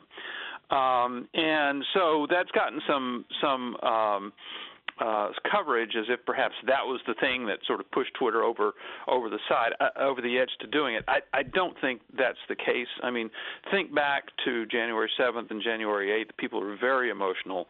Uh, they have a lot of strong feelings about what has just happened on January uh, the 6th, and there are tons of people calling for Twitter uh, to ban um, Donald Trump. Uh, you know, there are people calling to impeach Donald Trump, which was done. Um, and so I think Michelle Obama is one of those voices, but probably not a decisive uh, factor in any Yeah, way. but maybe one that people inside Twitter who are already inclined to agree with her and like her. She's a big, high profile figure who's venerated on the left, and have someone like that come out and say something political, which she doesn't do all that often since they moved on from the White House, that might have had an impact inside Twitter HQ and other places saying, oh, well, even Michelle Obama, we don't want to disappoint her. We love her so much. So it could have had an impact. These are all things that will need to be unpacked for weeks to come, probably. We're just getting little glimpses from some of these journalists doing this work right now. You mentioned Trump's impeachment, Byron. That was the second impeachment of Trump, the one that I thought was justified. The first one I did not believe was justified. I was uh, more circumspect on that, the whole Ukraine matter, which I thought was inappropriate on his part, but not impeachable and removable. I said maybe something like a censure for abuse of power uh, would have been, in my mind, something that was appropriate, and I made that case here on the air and at townhall.com. One of the central figures in impeachment number one, the Ukraine stuff, was this guy, Alexander Vindman, who is now seemingly like super unhinged, and he's been tweeting a lot I saw he compared Elon Musk to Goebbels and the, Nazi comparison. It just seems like there's a lot of people out there, Byron, whose brains are just broken right now. Well, I, I think um, the retired uh, Colonel Vindman uh, would certainly fall into that category, played an, a, a, the critical role um, in uh, the first impeachment of um, uh, President Trump. He was the person who was on uh, the National Security Council staff, who was listening to the Trump Zelensky call live as it took place. And Republicans who uh, impeach, uh, excuse me, who defended uh, Trump in the impeachment, um, believed that Vindman was the person who informed the uh, whistleblower who uh, who brought this case to uh, Democrats in the House. Gosh, feels like it was a decade ago. A whistleblower who has never been publicly identified, which is just an extraordinary thing of something of that import. Uh, uh a a uh, an impeachment of a president. Beginning with a secret accuser who stays secret the whole time, and that's just another issue. But Vindman has since become uh, a pretty loud voice on on Twitter and seems to get emotional a lot. I've never met the man. I don't know the don't know the man. But he does seem to get kind of worked up, and now he's worked up about Twitter and Elon Musk. Yep, and you know, dropping Nazi references and comparisons, which I think is just deeply unbecoming and totally deranged. And it seems clear to me that maybe he was focusing some of his derangement on Donald Trump, and now he has transferred that now to Elon Musk. And a lot of people on the left seem to have done that. If they're a little bored of Trump, he's not giving them what they need to scratch that itch. Well, now it's Elon Musk who's filling that role.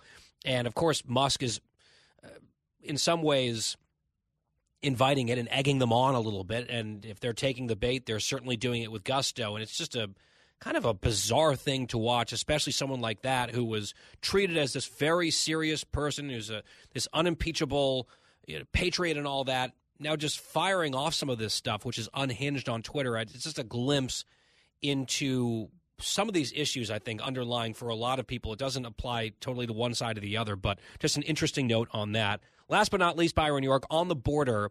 Our colleague Bill Melugin, who we are working to get back on the show here in the next couple days, he continues to show what is happening at the southern border.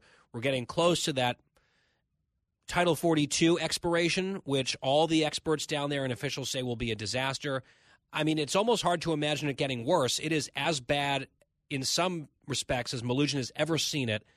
A complete mess down there. And Byron, we're starting to see a few more bipartisan calls for the President of the United States presiding over all of this to at least go look at it I wonder if at some point they give into the political pressure or they truly don't care and will hold the line of not even pretending to go down there to take a look.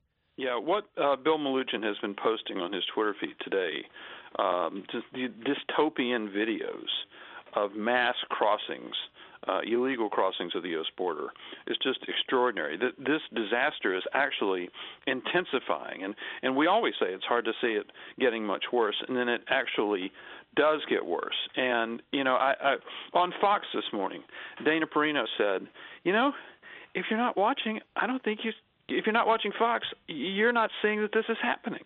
That's and I think right. that's absolutely true. So many, so many media outlets are just ignoring this, and this is huge. And I, I will say of the, of the things that a Republican majority should be doing and investigating in the House, it is hard to think of anything that is a higher priority than this disaster on the border. They have a lot to, yes, Afghanistan was a disaster, and they should investigate Hunter Biden, but it's hard to think of anything more critical right now than this ongoing disaster on the border.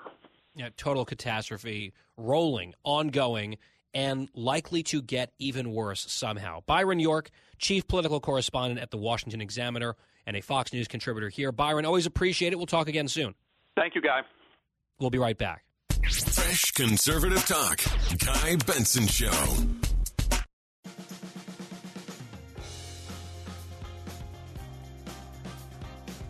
Back here on the Guy Benson Show, this is interesting. A group called Americans for Public Trust putting out this report.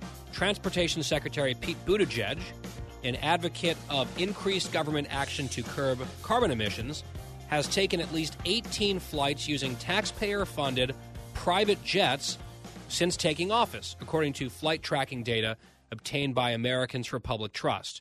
So they quote Caitlin Sutherland, who's the executive director of this group, and she says every day Americans face flight cancellations and long wait times because Pete Buttigieg has completely mismanaged air travel, yet he gets to avoid all that by taking taxpayer funded private jets to destinations with readily available commercial airline options. And so, for someone so holier than thou on reducing emissions, Buttigieg sure doesn't mind to seem all the pollution caused by his literal jet setting. And this press release also points out a story that we covered at Fox News when former HHS Secretary Tom Price, under the Trump administration, resigned under a cloud of controversy because he had flown 26 times on private jet flights. Transportation Department saying, well, Buttigieg, it was more efficient sometimes. Sometimes it saved money. They're defending it. Price was basically forced out of his job for doing something at least in the same ballpark and not as a big climate warrior on private jet usage.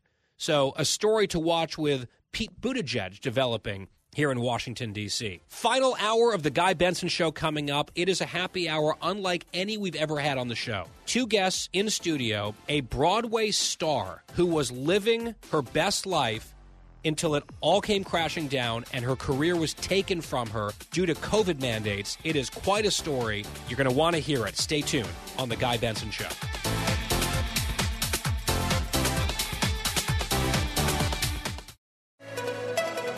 5 o'clock in the most powerful city in the world, Washington, D.C. It's time for the Guy Benson Show Happy Hour, sponsored by the Finnish Long Drink. Finland's most popular alcoholic beverage has come to America. Visit thelongdrink.com. And now, here's your host, Guy Benson.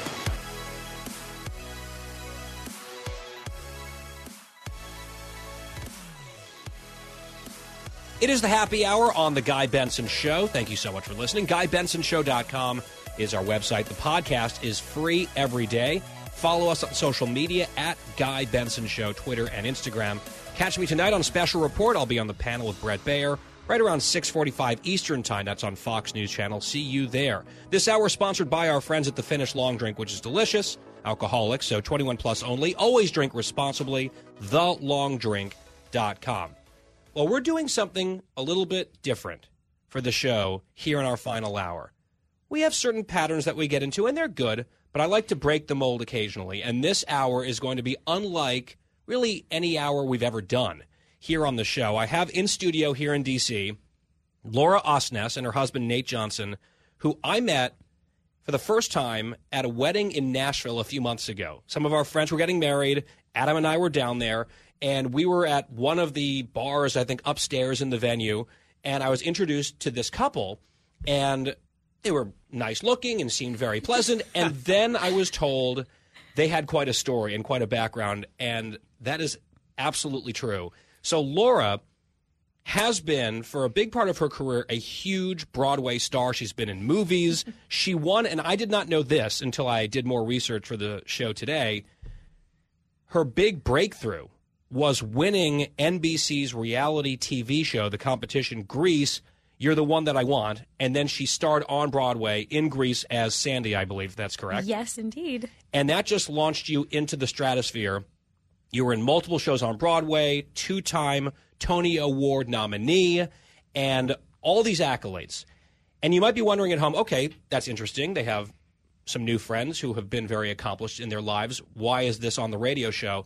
Let me just tease this.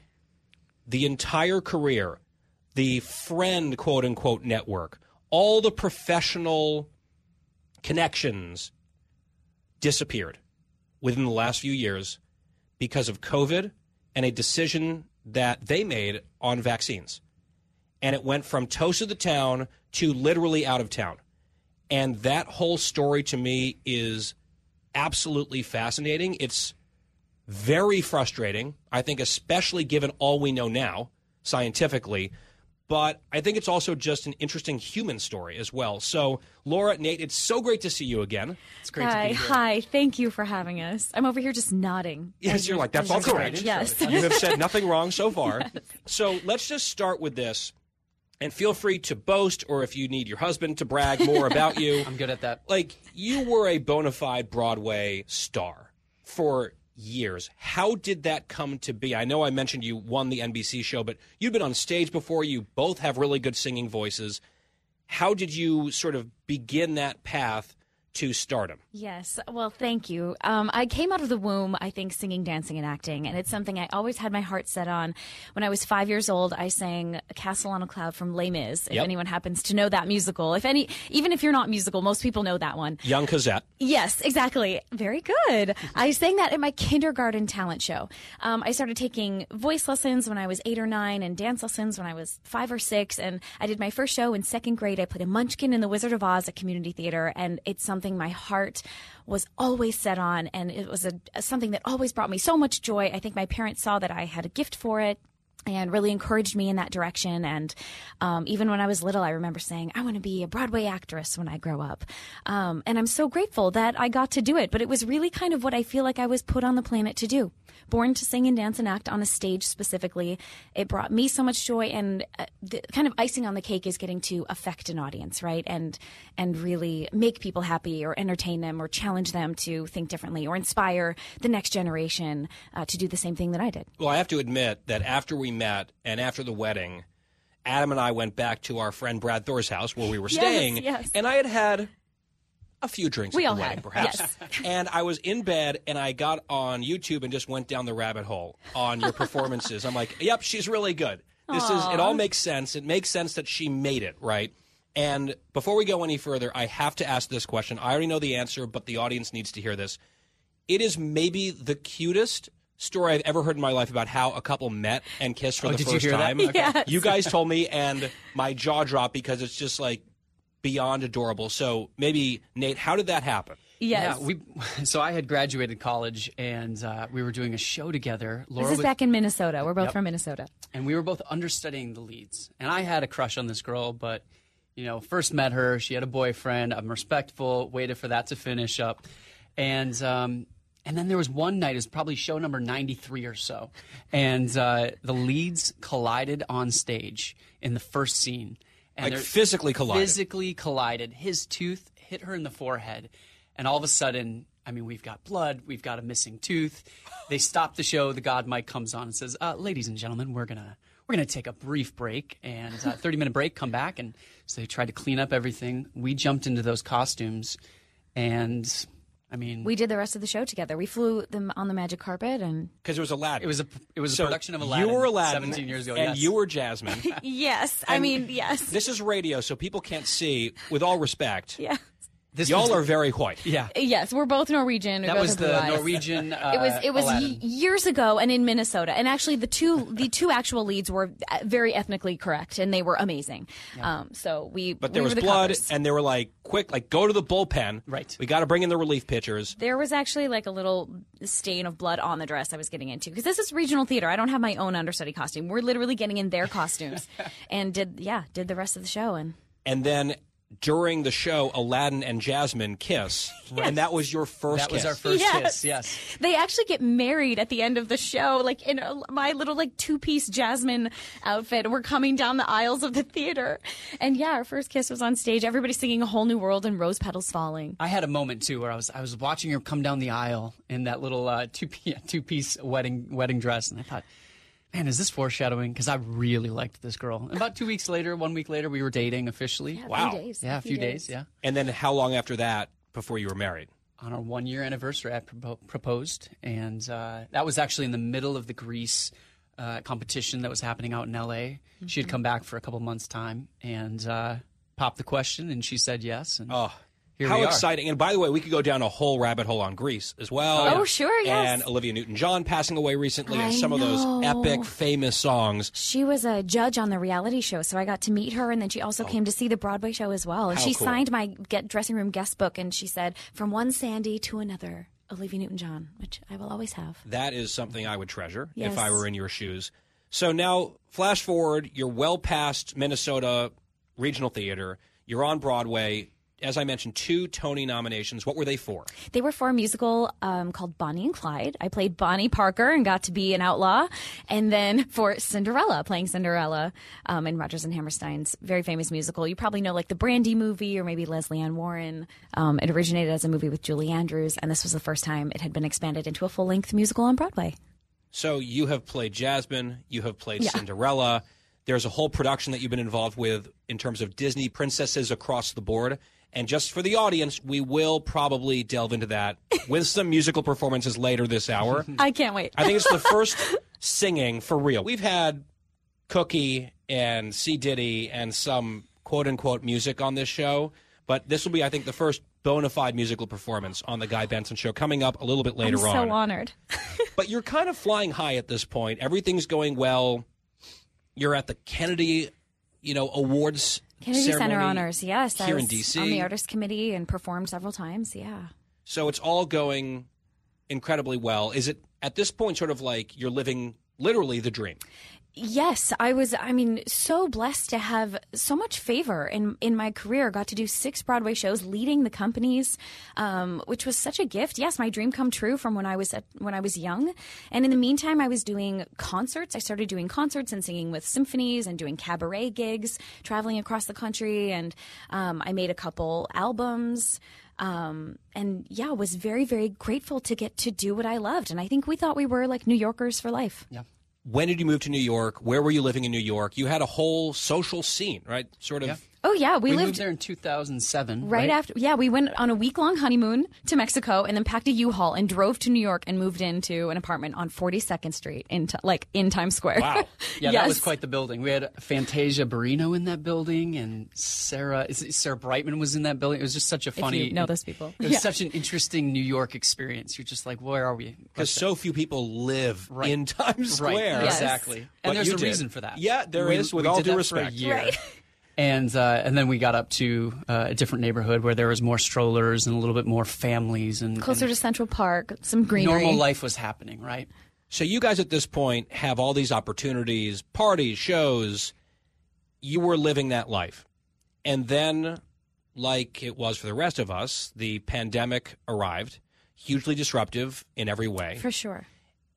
And then things got especially strange for you guys because of the vaccines and because of the community that you were involved in. And everything that we were just talking about just kind of evaporated almost overnight. I want to talk about that next. Guy Benson will be right back.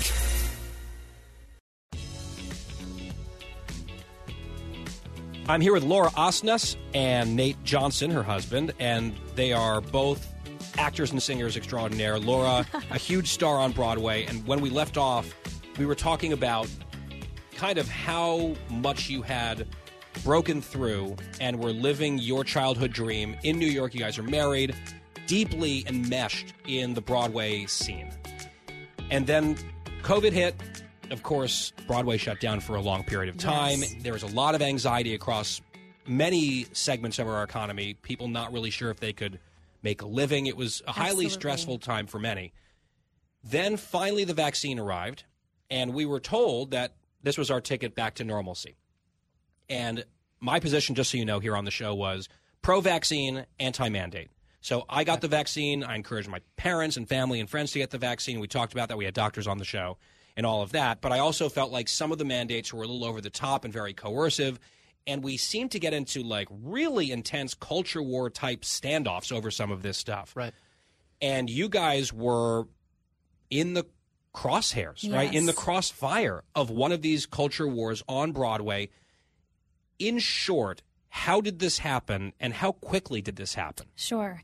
Um, I had been offered a one night concert. I was getting paid a couple hundred dollars to do on Long Island.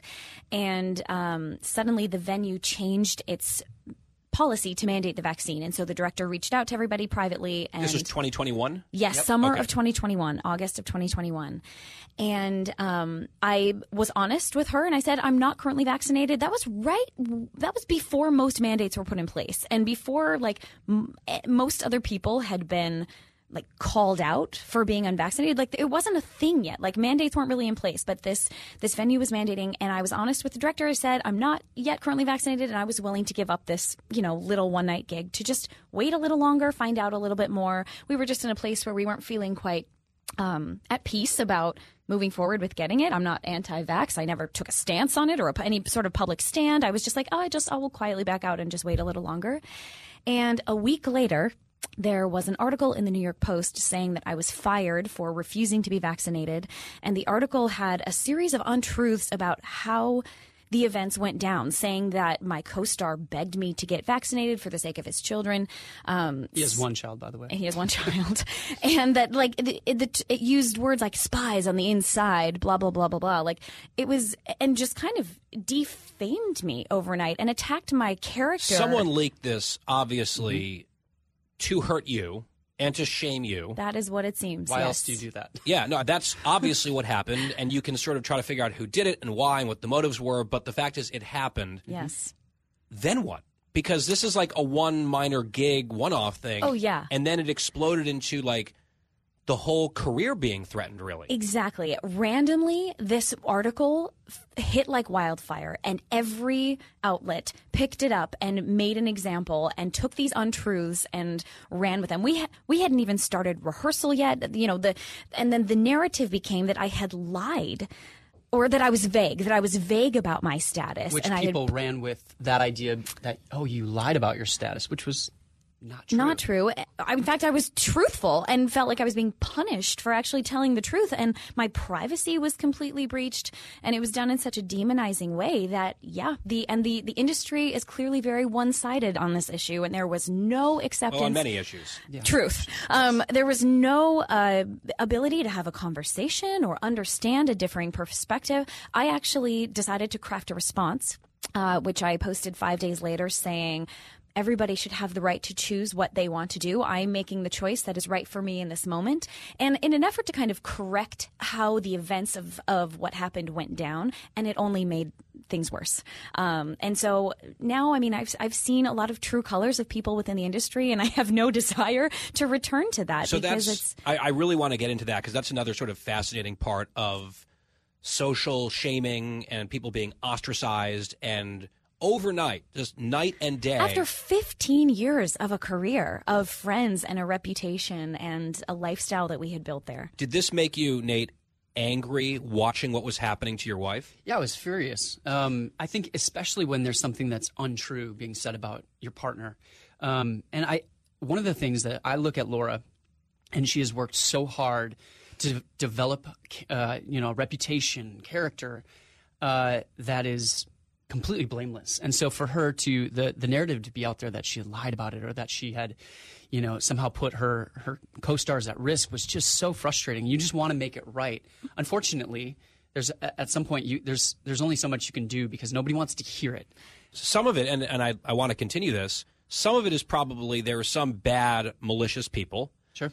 And then there were also probably some scared, selfish people who kind of wanted to stand up for you, but didn't know how and didn't want to have happen to them what was happening to you. Because it's it's pretty cutthroat industry. Right. People look at it through a zero sum prism some of the time and it's like, all right, well that's not good. I'm sorry it's happening to them, but I don't want that to be me. But still, when you're the other person, it doesn't matter what their motive is. It still sucks for you. Were people not reaching out, not returning phone calls? Did opportunities just dry up? What were you experiencing? Yes, all of that. Like it's so well said because there were people that reached out in an effort to go like I care, but most of them made a point to say I don't agree with you, but just want to check in. Like everyone had to say how they couldn't they didn't support me, but they loved me enough to care. But I think the fact the thing that was so hard was that no one seemed to be able to publicly defend me. So if it just yeah, they let me burn in the fire and and let it crash. Um which was uh, yeah, which was very hurtful. And I It's know not just a career and work and money, and that, that all matters a ton, but also just personal relationships. I work, yeah, I work very hard to uh, establish a good reputation. And we, you know, I felt like my calling was to love my community and my people in New York, which, you know, we tried to do for 15 years. And then I, I respect anybody's opinion too. Like, I'm like, great, get vaccinated. I, I have no judgment toward any, toward anybody for making the decision they felt they needed to make, but that, that kindness was not reciprocated and no one came to my defense. And so we just, um, we we felt like we had to escape it, but we felt like it was no longer safe for us in New York City. And so you did to Tennessee, Yeah. right. which is where we all met. And then a new chapter in the life, in the career began down south. We'll talk about that right after this on The Guy Benson Show.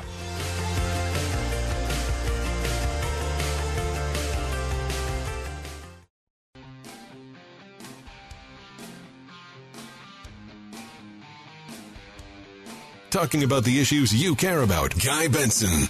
It is the happy hour on the Guy Benson Show, a very unusual happy hour, but really interesting and fun. Laura Osnes and Nate Johnson are in studio with me here in D.C., both with a theater background. Laura, a huge Broadway star for years. And if you're just joining us, first of all, you have to go back and listen to the first part of this interview on our free podcast at GuyBensonShow.com.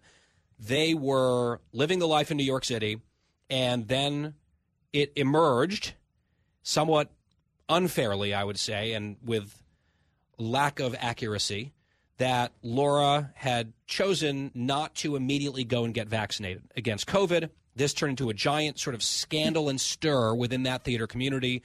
And it became pretty clear that you guys achieved almost instantaneously persona non grata status.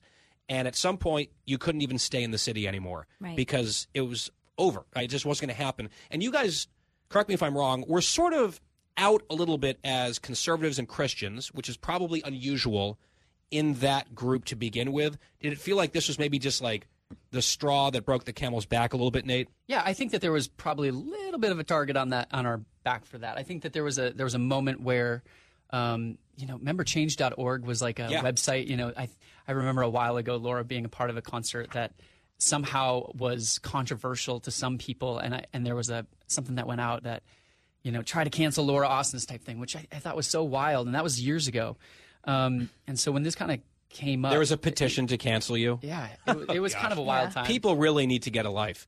But that was petty and sort of you were able to get past it. This COVID thing was a backbreaker. Yes, I, I think that is the case. I mean, we're we're very proud of our faith. I, you know what I mean. I'm not I'm not ashamed of that, and I feel like, as far as being conservative, like I guess I was raised with conservative values. I'm from the Midwest. I'm from Minnesota, and but I was never outspoken about anything. I'm like I sing and dance and act. It's not my place to tell anybody what to do and how to think or how to vote. But I think again because the theater community, and specifically New York, um, and in that community, everybody is very outspoken. Mhm. So if you if you're not, silence is violence Yep, became became the mantra, and Well, it's it's not only the norm; it's also like expected that you be outspoken and very performative, so to speak, about your beliefs among Yes. a bunch of performers. So there was maybe some suspicion of you for that reason to begin with, and then obviously it all came to a head. Before we move on to this new part of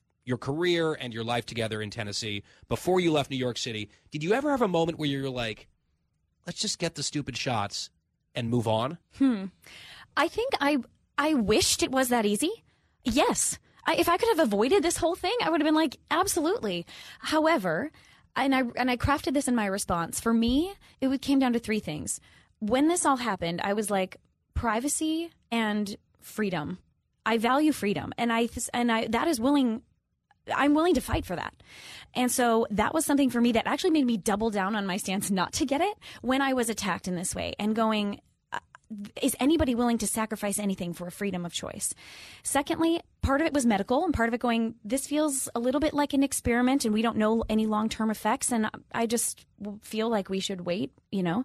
And then the third thing for me was just a conviction in my, in my heart that just didn't feel peace about it at that point. And also, I feel like by that point, if you had gone and gotten the shots, and again, I got them proudly. I, I thought that was the right decision for me, and we talked to doctors about why here on the show. If you had just said, "All right, fine, I'm caving. Here, I got the jab. Here's my It- photo." it was too late. The damage was done. The well was poisoned. Yeah. The tribalism had kicked in, and they were going to exact some sort of punishment on you for this episode. Right. So you decided to move. When exactly? How did that decision get made? And how did you choose Tennessee? Well, I think first off, I had a photography studio in the West uh, West Chelsea area that uh, really was affected by shutdowns, and um, and so one of the one of the reasons we were looking at other places than New York was because uh, we wanted to be in a place that was not going to lock things down again. If this happens again, how's how's the city going to be res- respond and the Mm-hmm. state? And so Tennessee was one of those places that we were. It seemed pretty open um, earlier on, and um, that was one of the spots. We have family. Nate has we also family, have in Memphis. Memphis. Yep. And so I have a business partner in Nashville, and we had been several times going like. But also, it's, it's a music Yeah, haven. totally. Exactly. Oh, it feels like there's still lots of art and music and creativity, creativity, yeah. happening here, but also a piece, a piece that is just so lovely. We live like around the corner from like horse fields, and yet we're 25 minutes from downtown Nashville, and we can, you know, get so many of the same things. And so, yeah, priorities kind of began to shift. And Nate also has a production company in New Orleans. So we found ourselves kind of having coming to the South a lot anyway to visit family and do other work stuff. And uh, we Nate loves Zillow, so we were you were like always Oh, on yeah. Zillow. We ended up finding a house, yes, that really felt like the right fit, and put in an offer. And then we rescinded the offer out of fear, going like, "I'm losing jobs. How are we going to pay for this?" And then woke up the next morning again, feeling like, "I think this is supposed to be our house." And despite the fear, re-put in an offer um, and then there was already an offer on it. So then we were like, okay, well, I guess it isn't supposed to happen. And then that offer fell through and we got it. So it feels like the whole thing was just kind of like a miracle. It And was I to would happen. guess you probably have a little bit more space oh yeah. in yes, Tennessee just a couple than in Manhattan. thousand more. Yes. Uh-huh. Square feet Oh, is and always. it's so beautiful. We do love some square footage. We have a dishwasher for the first time in 13 years. Well, congratulations. And Thank you. Disposal. yes, That's garbage disposal. I'm thrilled for you both. Thank you. Truly thrilled. Let's talk about the EP. Great. Because I feel like some of your process of trying to heal from what was a personal and professional trauma has been, of course, to channel it through your music. So you have this sort of short album called On the Other Side. Or the, is it the other side or on the On other the side? On the other side. Yeah, okay. that's it. And there's the title track, which is beautiful. And actually, let's start with that because it's like a little bit upbeat. It has a little country twang to Yeah, it, to my ear at least. Let's listen just to a piece of On the Other Side. She's got it all. She's so in love. She's got the look. She's got the job. She's got it good. Ain't insecure. Must be easier. But on the other side of the world,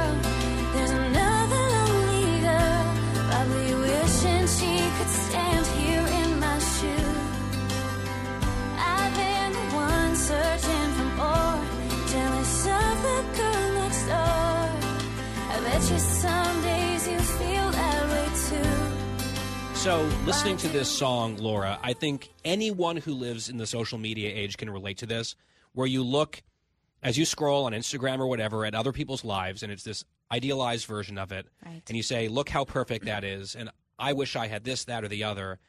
And then you kind of turn it around and say, someone's feeling that way about you also. And I think that there's something unhealthy about that part of our culture. There's something beautiful and good about it too, but it can mess with people. For sure. And clearly you've written a song about it, you performed it, and I think it's it's resonant for a lot of people. Have you gotten Good. feedback like that? Yes, that is exactly it. I was inspired to write it um, based on both my own things, same thing. Like uh, the things I post, sure, are trying to be my best self. And I get people all the time that are like, oh, like, I wish I could be you. And then I'm like, wait, you have no idea the trouble or the pain that I'm dealing with. Well, I put that same thing on other people going like, oh, their life looks perfect. I wish it could be them. So I, uh, I think it's, it is a, a troublesome thing with social media in our society today. And I felt inspired to write about it. And especially in this time in my life, um, that whole idea was really brought to light. There's another song, one track called Bitter, which kind of speaks for itself. You've been through a lot, and you decide that you were going to just express some of those emotions through song. Let's listen to part of Bitter. Like a puppet, I was strung along. In my darkest hour, you did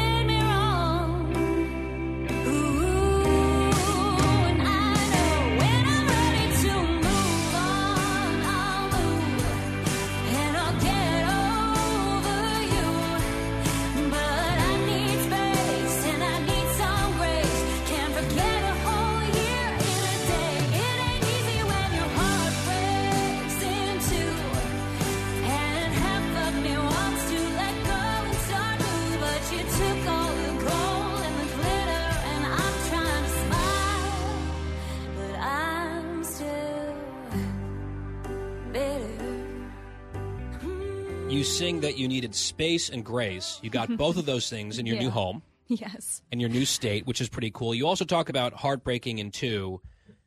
A lot of musical lyrics singing about that. It's the end of a relationship or something romantic. This is obviously about a different sort of heartbreak that you experience. Is it an exaggeration or not an exaggeration to say that what happened in New York was heartbreaking? Oh, for sure, and uh, such a shock. I mean, I hope you've gotten that from listening so far. But it's it is essentially my my breakup with New York song. Um, Do you want to dedicate the song to anyone in particular? you want to do that? No, no, no. It's okay. It's okay. Not today.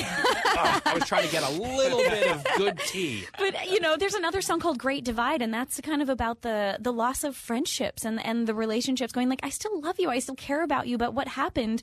I don't know whether to feel the pain from the loss of using of losing you, or anger over kind of the betrayal that I felt. And so it's you know I I wrote these songs out of a truthful place and that that's where I was at the time. I did feel bitter and I, I, I, did- I also had to think about what message I want to put out in the world. I'm a very positive person um, in in life um, generally, and yeah, but you also have to be honest. that's, right. it. That's right. To be like, oh, here I am, my life's great, but there are still some embers, Yes.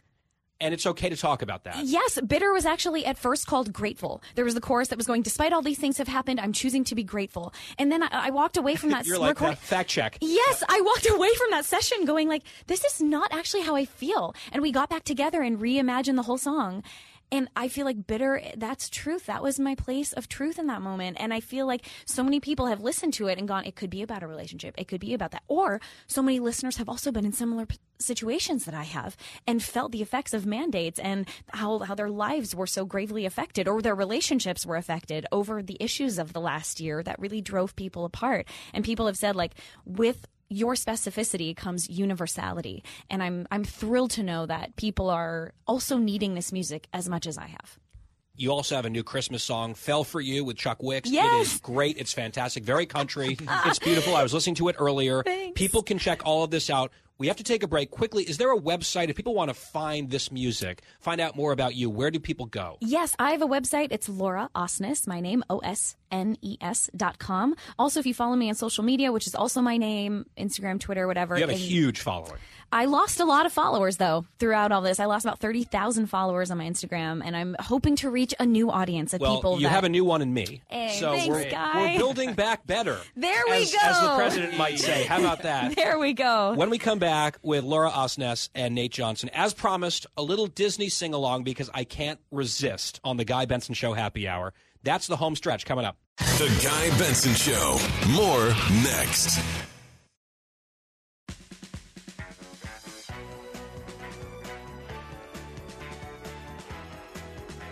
Home stretch on the Guy Benson Show on this Monday from DC. GuyBensonShow.com. Podcast is always free on demand. Special report tonight. I'm on the panel. Hope you can tune in. Fox News Channel around quarter to seven Eastern Time. With me here in studio, Laura Osnes and her husband, Nate Johnson. And we're going to do a little Disney sing along. So, Laura actually co created this touring concert series, Disney's Princess, where it was just a bunch of princess songs throughout the, the Disney years and the whole series of very famous, many iconic songs. And because of everything that we've been talking about this hour, she really hasn't been a part of that recently, which is such a shame for the audiences because she's so good. and I'm not even a huge Disney person. We do have a few people here at the show who are big into Disney, but some of these songs just bring me back to my childhood Right. and some of the medleys I've seen of you on social media, on YouTube, they put a smile on my face. And so I just was hoping you'd be willing to maybe sample a couple songs. I would be honored. Okay, all right. So I put together a little list. Oh, and we'll, amazing. We're going to try to do this like somewhat rapid fire. Got it. So why don't we start with Part of Your World, Little Mermaid? Oh, I want to be where the people are. I want to see, want to see them dancing, walking around on those. What do you call them? Oh, Feet. yes. That's my contribution, by the way, the singing. All right, so this one I didn't know, but you had mentioned that you love Tangled yes. and a song called I See the Light. Oh, yes, yes. Okay. Um, and at last I see the light. and it's like the fog has lifted, and at last I see the light, and it's like the sky is new. Very So pretty. pretty. That's a new one for me. You have to watch the movie. It's so good. It's one of Disney's best. You I should have a viewing party. I, I'm in. Come down to Tennessee. We'll watch There Tangled go. together. You got it, There we go. exactly. What about Colors of the Wind, Pocahontas? Oh, let's see. Um, have you ever heard the wolf cry to the blue corn moon? Or ask the grinning bobcat why he grinned? Can you sing with all the voices of the mountain? Can you paint with all the colors of the wind? It's a beautiful song. It is. It's a good one. One of my favorite Disney movies ever. It was the first movie I ever saw in the theater as a little kid, living overseas. It was a big deal to go see an American movie living in Hong Kong. Beauty and the Beast. Oh. Opening number, Belle. Oh my gosh, You my favorite- kind of look like Central casting Belle as far as I'm concerned, so take it away, Belle. No, Belle was like my childhood favorite too. Let's see. Um, little town, it's a quiet village. Every day, like the one before. Little town full of little people waking up to say Bonjour. Bonjour. That's and and it makes sense because I think we're the same age, so it would make sense that that, that was the movie era. in particular. I love Mrs. Potts and the you know tale as old as time Angela whole Lansbury. I mean, Ugh. legendary. absolute legend. Okay, Aladdin, guys, you met Babe. during Aladdin. This is your moment. Uh, let's do a little a whole new world. Okay. A whole new world. Don't you dare close your eyes.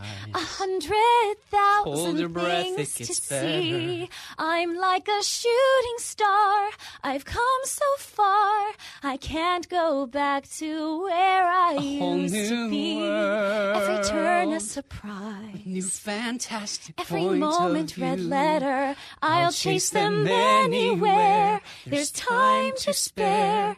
Let me share this whole new world with you. Oh, all right. I like have some goosebumps. It's amazing. It's very like m- morning, midday. I was like, can I get some reverb on this mic?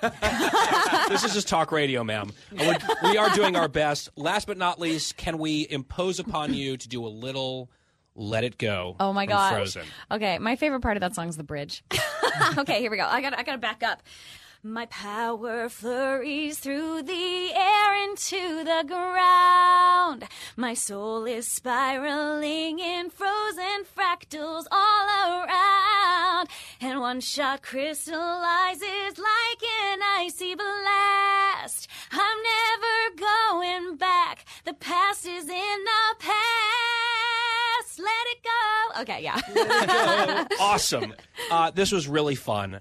Your story is amazing. You guys were such great sports to come in and talk about this. And I know it's not easy because it's been a hard time, but you're coming through the other side of it, which is fun, which is sort of a reference to the to EP. the album for sure. I feel like it's been a cool season of finding my voice in a whole new way, both uh, musically and artistically, as well as me, Laura, and my backbone and what I want to say and how I want to tell my story. And it's um, there's been so much growth. I feel like there's been um, so much fortitude and strength built from having to go through something hard, and um, I'm excited for people to get to hear it. So thank you. Nate Johnson, Laura Osnes. It's lauraosnes.com. Yes. People can find everything right there. And also, you're all over social media. As I mentioned, I'm a new follower as well. Guys, thank you so much. This was great. Guy, Thank it's you, pleasure. Guy. Thank you.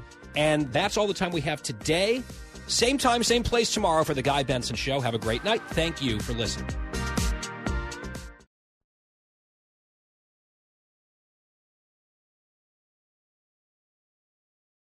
From the Fox News Podcasts Network, subscribe and listen to the Trey Gowdy Podcast. Former federal prosecutor and four term U.S. Congressman from South Carolina brings you a one of a kind podcast. Subscribe and listen now by going to FoxNewsPodcasts.com.